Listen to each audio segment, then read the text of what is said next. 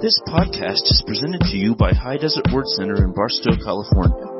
For more information, visit HDWC.org. All right, how is everybody tonight? Amen. Isn't it good to be in the house of the Lord in the middle of the week? Come in and get your tank filled back up so you can finish out the week strong and do it all over again. Isn't that the best right there? Amen. Well, I'm excited for the message we're going to get to here in just a minute. But I wanted to show you something real quick from the bookstore that we just got these in a few weeks ago, and I've talked about them. But these are the Kenneth Copeland Faith to Faith Daily Devotion. I read this every day. 365 days a year. This thing is thebomb.com. It will absolutely rock your world. And we've been out of them for a while, so we just got some new ones back. So I encourage you, if you need a daily devotion, this to me is the tops in the world. I love it. It's just one page each day. But anyway, those are back there, and I wanted to draw attention to that. So, well, what we're going to be getting into tonight is this. What I want to talk about for a few minutes is Jesus' favorite people. Now, that kind of sounds a little bit odd because, well, Scripture clearly says that God has no favorites. And I believe that, and I preach that, and I say it all the time because oftentimes I hear people say, well, I'm God's favorite. And I know they mean it. It's a cute, funny thing, but really God has no favorites. And he says that in several spots.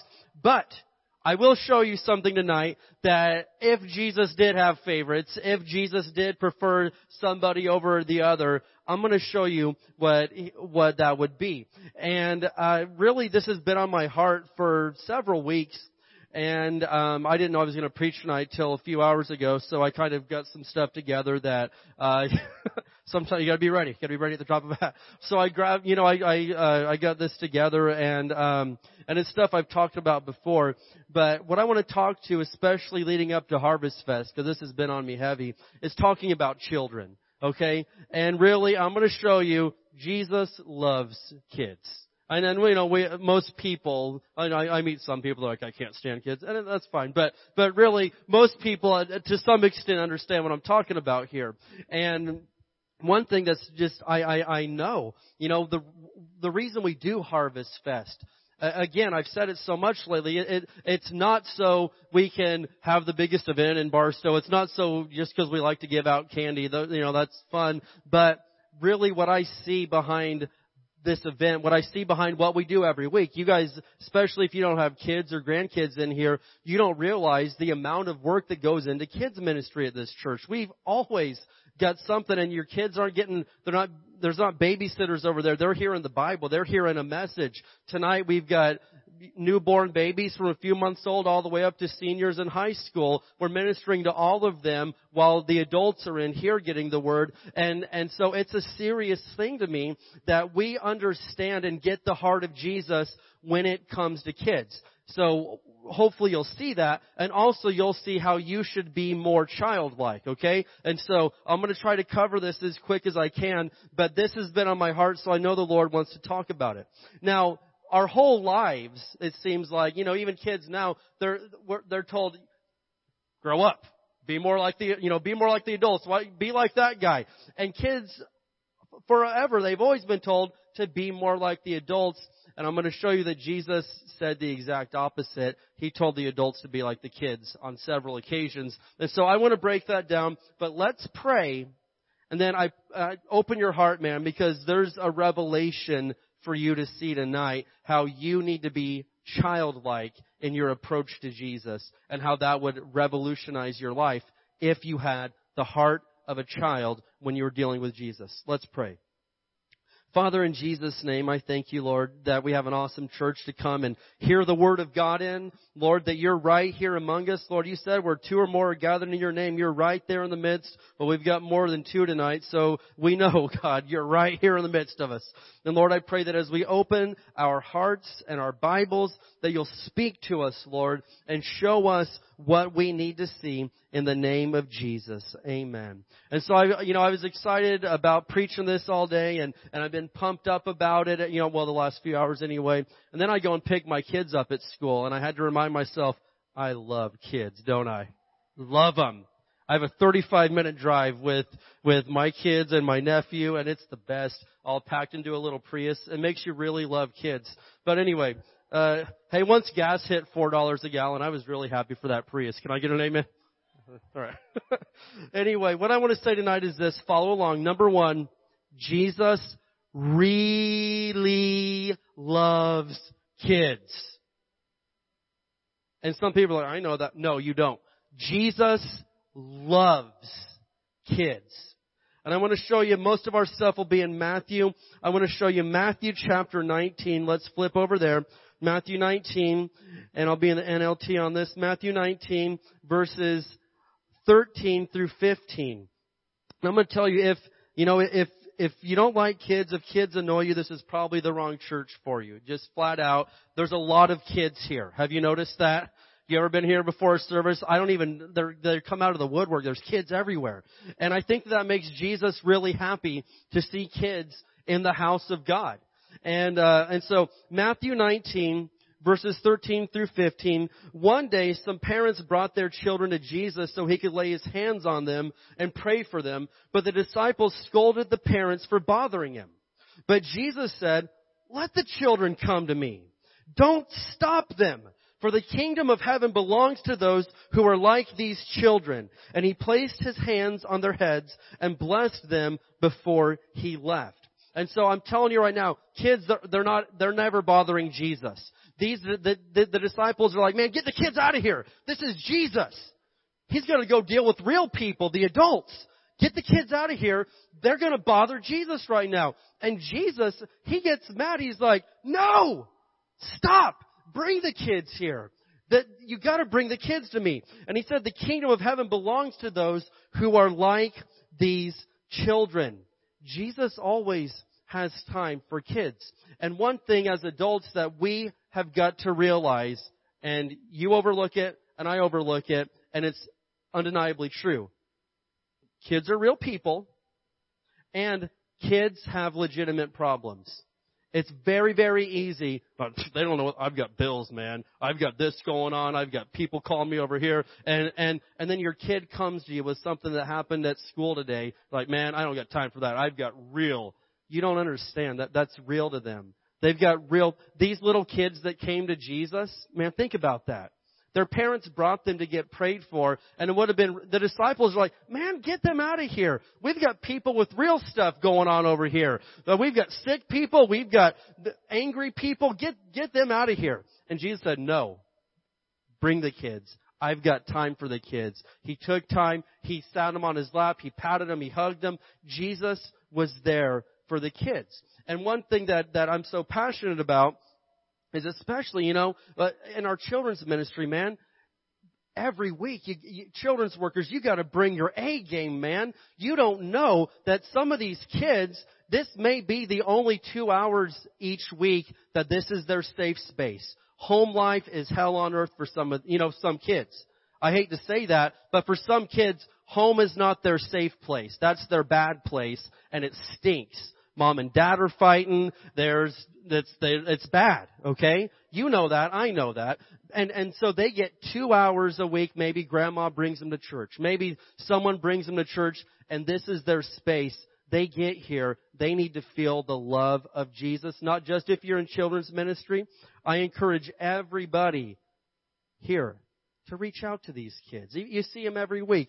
But be nice to the kids. Love the kids. They need to love God's house, and they need to see people here that love them. You have no idea what's going on at home. You don't know. You don't know what's going on at school. Some of these kids are getting bullied. Man, I saw on the news this week some kid down the hill in Southern California gets punched 2 times in the head at his junior high and dies in the hospital 2 days. This kid's getting bullied, and no one did nothing about it, man. That tears me apart. Jesus loves kids. We have to love the kids. Well, not my problem. I don't have any. Mine are grown. You have an obligation as a mature Christian to love kids, right? And to reach out. And even if kids aren't your thing, they better in the right way be your thing, because they're Jesus' thing. And so I'll tell you this right now. The churches that are the most successful are the ones that make children a priority. You with me? The churches that are the most successful, one of the pastors I look up to is Pastor Willie George, in Tulsa, Oklahoma, 20,000, more than 20,000 member church, and he's got one of the most successful churches in America. People everywhere look up to him, but he started his church as a child. It was based on children's ministry. And he's got a couple hundred acres right now. And I just heard him say recently that out of a couple hundred acres, 20% is for the adults. The other 80% is all dedicated to children's ministry. And people are like, kids don't have jobs. They can't put money in. They can't contribute. You're missing the whole thing. Jesus made them a priority. And his church is just bursting at the seams, and it has been for decades, but the kids have always been a huge portion of that.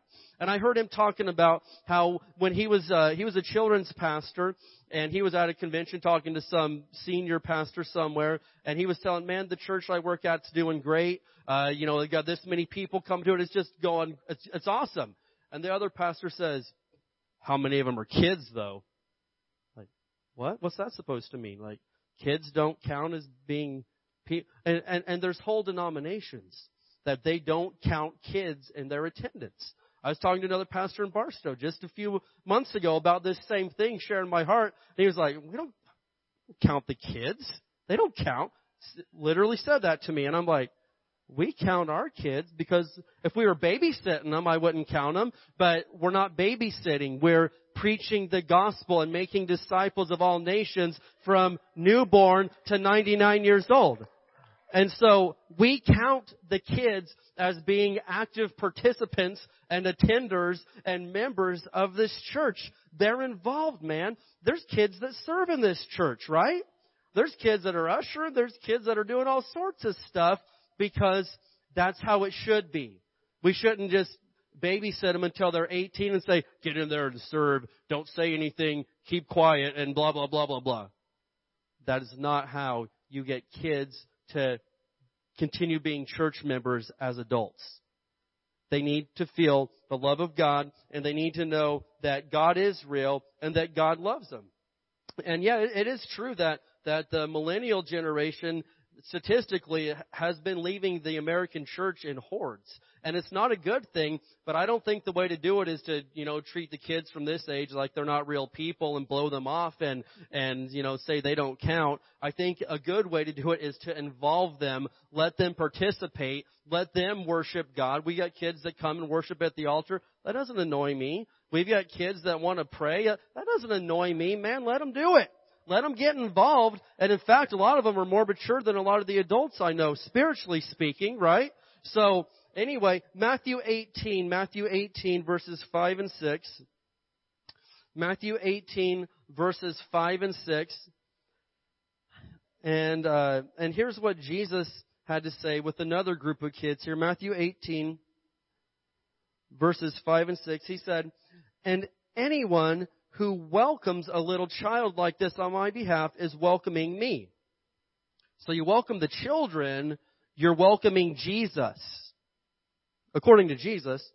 And they said, but if you cause one of these little ones who trust in me to fall into sin, it would be better for you to have a large millstone tied around your neck and be drowned in the depths of the sea. Well, I don't think I need to expound on that a whole lot because I did that last Sunday, but your chances of survival, having a millstone tied around your neck and thrown into the Pacific, your chances of survival are very, very slim. But yet Jesus said, that would be a better option for you than if you cause a child to stumble. I'm like, whoa, that's deep right there for Jesus to say, man, you would be better off, I'm telling you right now, to just do that than to cause one of these little ones who trust in me to fall into sin, to cause them to stumble. That makes me think, wow, how am I treating the kids around me? Like, get out of here, man. Knock it off. Or, my own kids, I've got 4. The temptation's real. The struggle's real to be annoyed sometimes. I mean, there's weird stuff that happens, okay? You know this. I don't need to go into that. But I'm just telling you right now. But Jesus said, watch it. Of course we can be strict. Of course we can discipline. Of course. I get all that. And you guys know that I'm not exactly Mr. Tough, but that's fine. But at the same time, I'm telling you, be tough. That's fine, but watch it. You don't want those kids to grow up. I'm, man, as soon as I hit 18, I'm out of this house. I'm out of this church. My parents, I've seen how they treat me. I've seen how they are. I don't want nothing to do with that. Just think about that. You will answer to Jesus for that, even for your own children and the other children that are observing you. If you cause them to stumble, Jesus said that you're going to answer to that. And so kids are really important to Jesus. The second thing, I'm moving fast, I know. The second thing is he wants you to be like a kid. I don't believe that. Want to bet me? He wants you to be like a kid. Notice in the first verses we read in Matthew 19:14, Jesus said the kingdom of heaven belongs to those who are like these children. And so, okay, that the kingdom of heaven belongs to those that are like the children. But look at this, Matthew 18:1 through 4. Matthew 18:1 through 4. It says about, and this is the previous verses to the ones we had just read, but it says, about that time the disciples came to Jesus and asked, who is greatest in the kingdom of heaven? Is it the guy that writes the biggest checks? Is it the guy that can pray the longest? Is it the guy? You know, that what are they getting at here? Because they make things a competition all the time, just like adults do. I've served more. I've given more. I've done more. I've been more places. Who's the greatest, Jesus, in the kingdom of heaven? And so they're all sitting on the edge of their seats anticipating. Jesus called a little child to him and put the child among them. Then he said, I tell you the truth, unless you turn from your sins and become like little children, you will never even get into the kingdom of heaven. Forget about being the greatest in the kingdom of heaven. You're not even going there. Unless you turn from your sins and become like little children. So anyone who becomes as humble as this little child is the greatest in the kingdom of heaven. Man, look at that. So unless I become as a child, I can't even get in to the kingdom of heaven. Then he takes it a step further and says, if you are like these children, you will be the greatest in the kingdom of heaven. Now, Jesus uses this word here. He says, you got to humble yourselves. You got to be humble like these kids. Well, I don't want to get too nerdy deep on you. Okay. I'm trying to avoid that. But there's this Greek word here for humble that Jesus used, and it's tapinoo. Yes, thank you. And this word means two things. To lay down your pride and to reduce things to the basics. And so Jesus said, you all are worried about being the greatest. Hey, I would just be concerned about even getting there right now. He said, you need to humble yourself. You need to shoot your pride, kill it, and you need to reduce things to the basics. Now, there's a lot of things that adults are guilty of, and I know myself and most of you were guilty of overcomplicating things, aren't we? Well, I know the word says this, but what about this, and this over here, and this guy said this, and Jesus, and little kids, they aren't like that. They're like, okay, the Bible says right here that, you know, if fear not. Only believe. Matthew 5:36. Something so simple as that. Little kids will do that. But we're like, fear. What does that actually mean? Not. Could somebody explain that? Only believe? Or only believe plus do this, this, and this, and add this, this, and this, and then if we mix it all together, we'll get this. Kids aren't like that. They reduce things to the basics. And that's what I'm talking about right there. I like the basics. I don't like, listen, you hand me something to assemble. Some of the most dangerous and scary words to me are some assembly required. Why? Because I know that's why I call Michael Cabrera and say, brother, I need your help now. Okay. This has got more than 5 steps. I need help pronto. And so many times we make it so hard. When really the gospel is so simple, man. You believe. You trust Jesus. You speak the words out of your mouth. You have what you say. It's not hard stuff. But Jesus said, you're going to have to kill your pride, which that's a huge topic that I don't think we really discuss often. But pride, whether you know it or not, is probably an issue in your life somewhere. Whether you would admit it or not, you may be so humble that you're proud of it. But at the same time, listen, for most people, somewhere in your life, a lot of your problems are traced back to the root of pride, and that's a whole other topic. Not in my life. Well, that's probably some pride speaking right there. But anyway, so Jesus said, man, you got to humble yourselves and become like these kids. But out of my study, and Matthew is the main book that deals with Jesus and children, out of all the stories, there's several in there, there is not one time, not one, go ahead, read it all for yourself, the entire book of Matthew, read all four Gospels, not one time did Jesus walk up to a group of kids and say, hey, you guys need to be like those adults over there. Not one time. Never did Jesus tell the kids to go be like the adults, yet time and time again, he told the adults, you need to humble yourself, brother, and become as the little children. Unless you become as a child, you're not even going to heaven, bro. I mean, let's get real here. Jesus, this is a deep thing. This is deeper than what you may be seeing right here. But let's look here at Matthew 18:10. Matthew 18:10. Let's skip down a few verses here. Matthew 18:10, it says, beware that you don't look down on any of these little ones. For I tell you that in heaven, their angels are always in the presence of my heavenly Father. Beware that you don't look down on any of these little ones, for I tell you that in heaven, their angels are always in the presence of my heavenly Father. I believe, and there's other scriptures to verify this, that we do have angels specifically assigned to us, a guardian angel. And notice Jesus says when it comes to the kids here, though, that their angels are always in the presence of the heavenly Father. Now, they're again, not trying to get too deep out there. There's different classes and types of angels mentioned in the Bible. There's cherubim, seraphim, archangels, ministering angels. There's avenging angels. There's different kinds.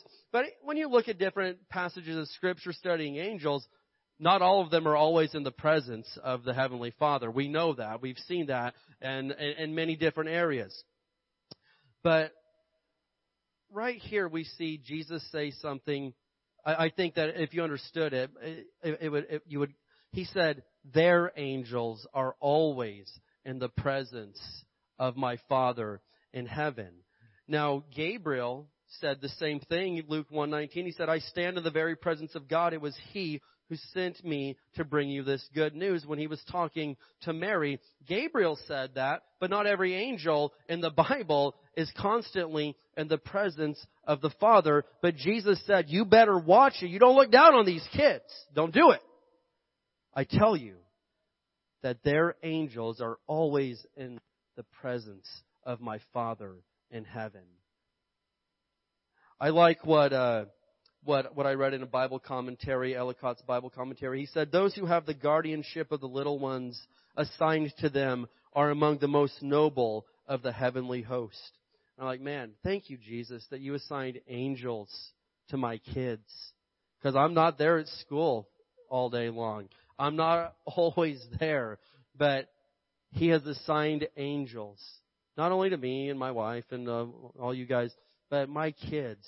They've got angels assigned to them. Those angels, they're always in the presence of God, man.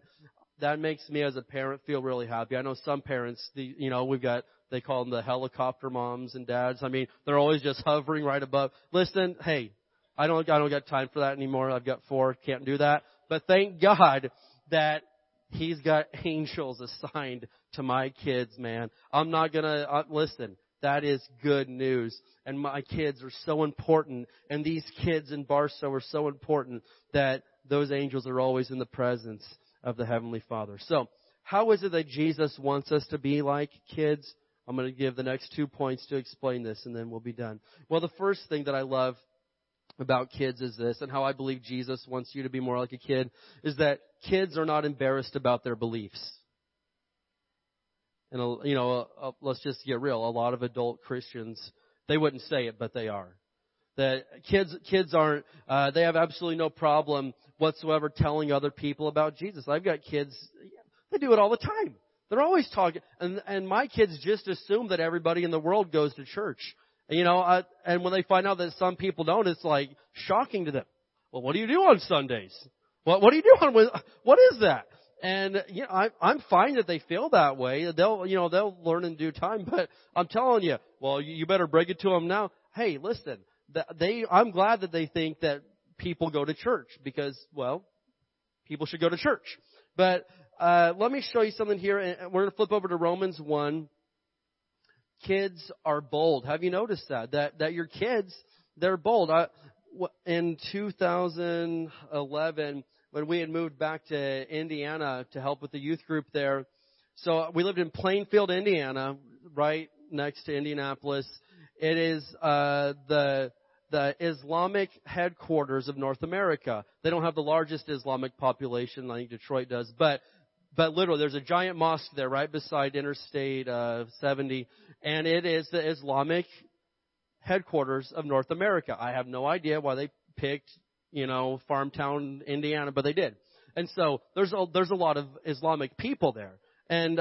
And so we're in the library one day, and there's this little platform for doing puppet shows on and stuff. And Joel is in there, and so there's all these, little Muslims. They're little kids. They're nice. They're fine. They're nice little kids. Whatever.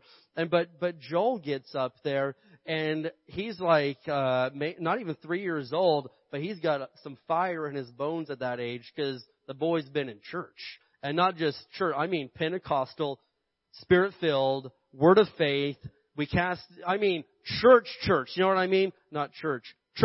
You guys, you know what I'm talking about. And so he gets up there with like a book. I don't know if it's Dr. Seuss or what, but he thought it was the Bible. And to all these little kids, they gather around and Joel is like, Jesus said,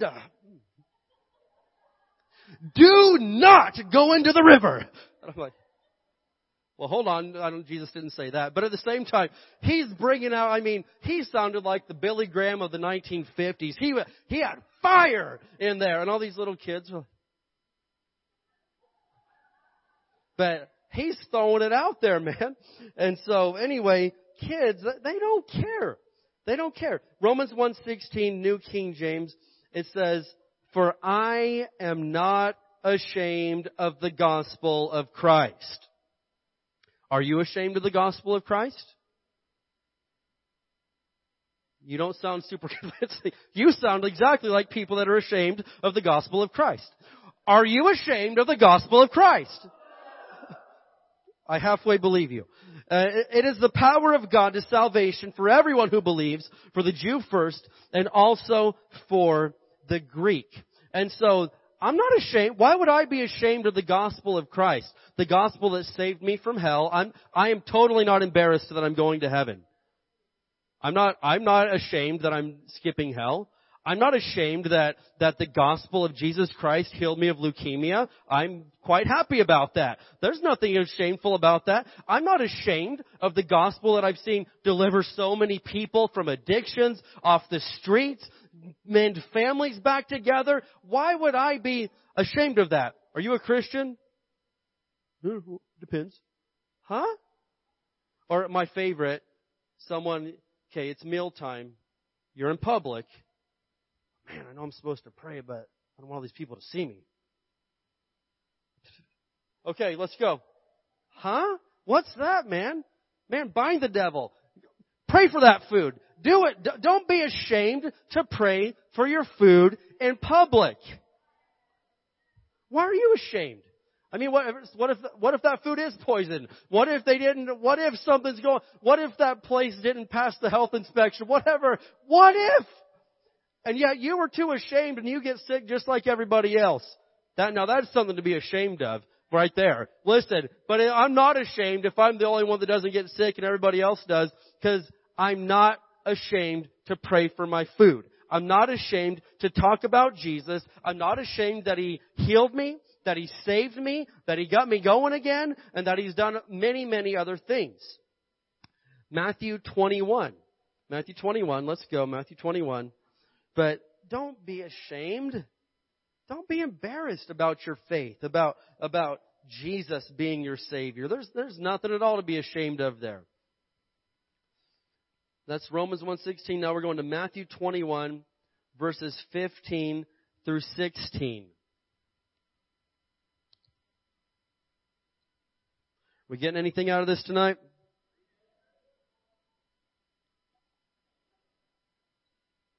And so Jesus wants us to be more like the kids. One reason is because they're not ashamed of him. Matthew 21, 15 through 16 in the New King James here, it says, "But when the chief priests and scribes saw the wonderful things that he did, and the children crying out in the temple and saying, 'Hosanna to the Son of David,' they were indignant and said to him, 'Do you hear what these are saying?' And Jesus said to them, 'Yes. Have you never read, out of the mouth of babes and nursing infants, you have perfected praise.'" So these kids, they're praising Jesus. They're going wild with it. They're singing, "Hosanna to the Son of David. Praise the Lord." They're getting into it. And the adults are like, "Oh my God, shut them up. Shut them up." And Jesus says, "Oh my gosh, you don't get it. I have perfected praise out of the mouths of the children." Jesus called the kids' praise perfect praise. Why is that? Well, there's a lot of things we could probably jump into on that, but I know it's sincere. They're not doing it to see who's looking or who's not looking. And you know, well, you're singing too loud. Well, I'm not singing for you anyway. You're clapping too much. The music's too loud here. Well, I'm sorry. It's not for you anyway. It's for Jesus. You know what I mean? And get over it. If you don't like a church with a lot of young people and we're a little bit loud and wild sometimes, this is probably not the place for you. Not being mean. I'd love everybody to be here, but I'm telling you, we're loud. It's going to be loud in heaven. We've got a lot of kids that run around and play and love Jesus and make noise, and they're going to be in heaven when you get there too. So you're going to have to get this out of your system somewhere along the way. But Jesus said, "I'm not telling those kids to shut up. No way." That to me is perfect praise. I don't think that's what those adults were expecting to hear. But he said, this is perfect praise. The last thing that I'll kind of say to tie it in here and finish on time is why does he want us to be more like the kids? Well, because kids, they're not embarrassed. They're not ashamed of him. And the second thing is that kids have faith. Kids simply have faith. Not a complicated, not a way out there. Kids, they just have faith. And I've noticed that kids aren't surprised when their prayers get answered. And just for real, my kids pray for stuff and it usually happens pretty quick. They're never surprised. They're like, "Oh, thank you, Jesus. All right, yeah, here we go." But that doesn't shock them. Yet I know a whole lot of adults that they pray almost, it's more like a wish. It's almost like, well, let's rub the genie here and see what happens. All right, here we go. Pull the lever. Let's see what happens. And by chance, somehow, say they occasionally get a prayer answered. It certainly isn't because of their great faith. Maybe God has mercy. Whatever the case is, they somehow get a prayer answer. They stumble across it. Even a blind squirrel finds a nut every once in a while. And so it's not because of their great faith. And so they get a prayer answered and they're just stunned. They're floored. Whoa, it worked. Well, what were you expecting to have? What were you expecting to have? Of course, what's wrong with you? Kids aren't like that. They pray. Something happens. They're happy. They go on about their day because they were totally expecting something to happen when they prayed the entire time. It's not earth-shaking to them.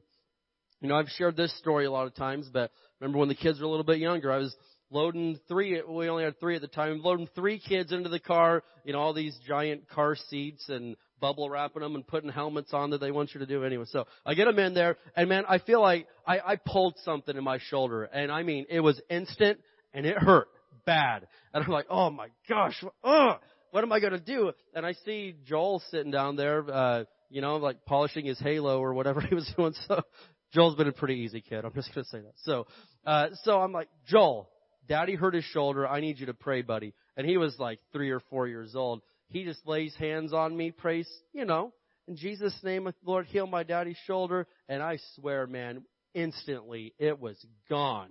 Totally, 100% gone. And I'm like, hey. So kids, they aren't ashamed. They have faith. And you know, when a kid prays, he's not trying to reason it all out. And that's what I'm talking about, overcomplicating things. Kids, they have faith, a simple faith that says, Jesus said this, so I'm going to pray this, and then this is going to happen. It's not overcomplicated. It's a simple faith. Kids are directly to the point when talking to God. I've seen a lot of adults that they pray, but really what they're doing is giving Jesus step-by-step directions on how to answer their prayer. Jesus, you know what I need by Friday, and really I need this, this, and this to happen. And if you could talk to him, get her attention, make this happen, and cause these three things to happen, Jesus. But thy will be done. Just however you feel like doing it, Jesus. Kids don't do that. They pray. They expect it to happen. It happens. They thank him. They move on about their day. They just believe. And the word that we're giving these kids, they believe it. They actually believe it. You know, one of my favorite stories, I haven't shared it for a while, but I'm going to share the goldfish story, okay? Some of you know the goldfish story. So I'm cleaning out the car one day, and let's just get real. There's a lot of goldfish in my car. There's a lot of goldfish and sometimes French fries, chicken nuggets, things, just stuff back there. And so I'm back there cleaning. I'm like, oh, my gosh, I can't believe these kids. So I'm tossing stuff out of the car. I'm throwing goldfish out by the handful. I'm just tossing them over the roof. And I don't know what's going on. But in the background, I hear, oh, thank you, Jesus. Thank you, Jesus. And I'm like, what's going on? So I go out there, and Isaac's like, Dad, oh, my gosh, Jesus is making it rain goldfish out of heaven. Oh, I'm like, wow. I did not have the heart to tell him that I was chucking those man with a fury. Because Malachi 3 says that God will open the windows of heaven and pour out such a blessing, you don't have room enough to receive it. Well, we're usually thinking of money and, but the kids, they're thinking of goldfish. I'm telling you right now, or M&Ms or something. And so these are raining on his head and he's just catching them and he was really convinced that Jesus was making it rain goldfish out of heaven. But that's what I want to be like that. I want to be like that where maybe it wasn't God that did it, but praise God, I'm going to give God the glory and the credit anyway, because all good things that I have come from the Lord. That's what kids see, and that's what adults need to start seeing a little bit of more of too, all right? And we'll kind of bring it all down to this, oftentimes, when we're doing our bedtime prayers with our kids and winding it down for the day, I let each of them pray. They pray on the way to school every day. All of them get a chance to. And then at nighttime, they're praying. And I'm not telling them what to pray. Just whatever's on your heart, pray. And oftentimes, believe it or not, they'll want to pray for one of you. I don't tell them, pray for Virginia today or pray for, for Frank and Veronica. They'll just, hey, Dad, I want to pray for Miss Norma. I want to pray for Katie Brady. I want to pray for, Doug, whoever. They just do it. And I'm like, what? Why? You have a reason? No, I just want to pray. And I'm like, okay, man, just nail it, bro. Go. Do it. Let's go. And so they're praying for people. And I don't know often why it's for, but I know this much that the kids, they hear the Holy Spirit. They're more sensitive than most of us are. And I'm telling you right now that I'm convinced of this, and you couldn't convince me otherwise. It's not only my kids, your kids, the kids here, I guarantee you that some of their little bedtime prayers have saved your life, and you'll never even know about it. I would guarantee you the devil had something planned at Fort Irwin that very next day. The devil had something planned for you at the Marine Base or wherever that you, and you're like, oh, man, I don't know. I never see the hand of God. man, you ought to thank God that you don't have to always see the hand of God, because you've probably got some little kid praying at the devil right out of your life sometimes, and you don't even know it. There's things that have come against you that you have no idea about, because God stopped it from even getting that close. And sad to say, in a lot of our cases, it's certainly not because of our great faith. I'm not putting down on anybody, but I'm just saying, a lot of times, it's not because we were up at night interceding and praying. Some little kid, probably within this church, prayed for you, and you don't know about it. Maybe their mom and dad don't even know about it. The Holy Spirit got to them, because they'll listen. A lot of times we won't, but they will. And they prayed trouble out of your life. You don't even know it. So I'm telling you right now, Jesus said, man, don't even worry about being the greatest. That's not even in the question right now. Just become like one of these little kids if you even want to get in to the kingdom of heaven.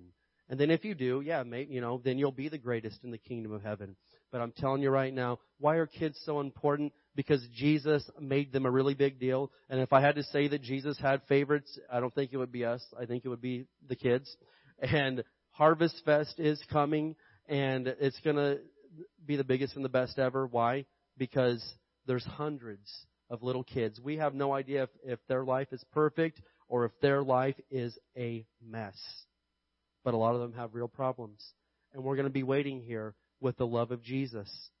We're not going to get frustrated. We're not going to get mad. We're going to be waiting with the love of Jesus to at least give them one night of Jesus, the gospel, and pray that it sticks. Pray that they can get back here. But I'm telling you right now, Jesus loves kids, and he wants you to be more like a kid. Amen? Let's go ahead and stand up together tonight. Thank you for listening to this podcast.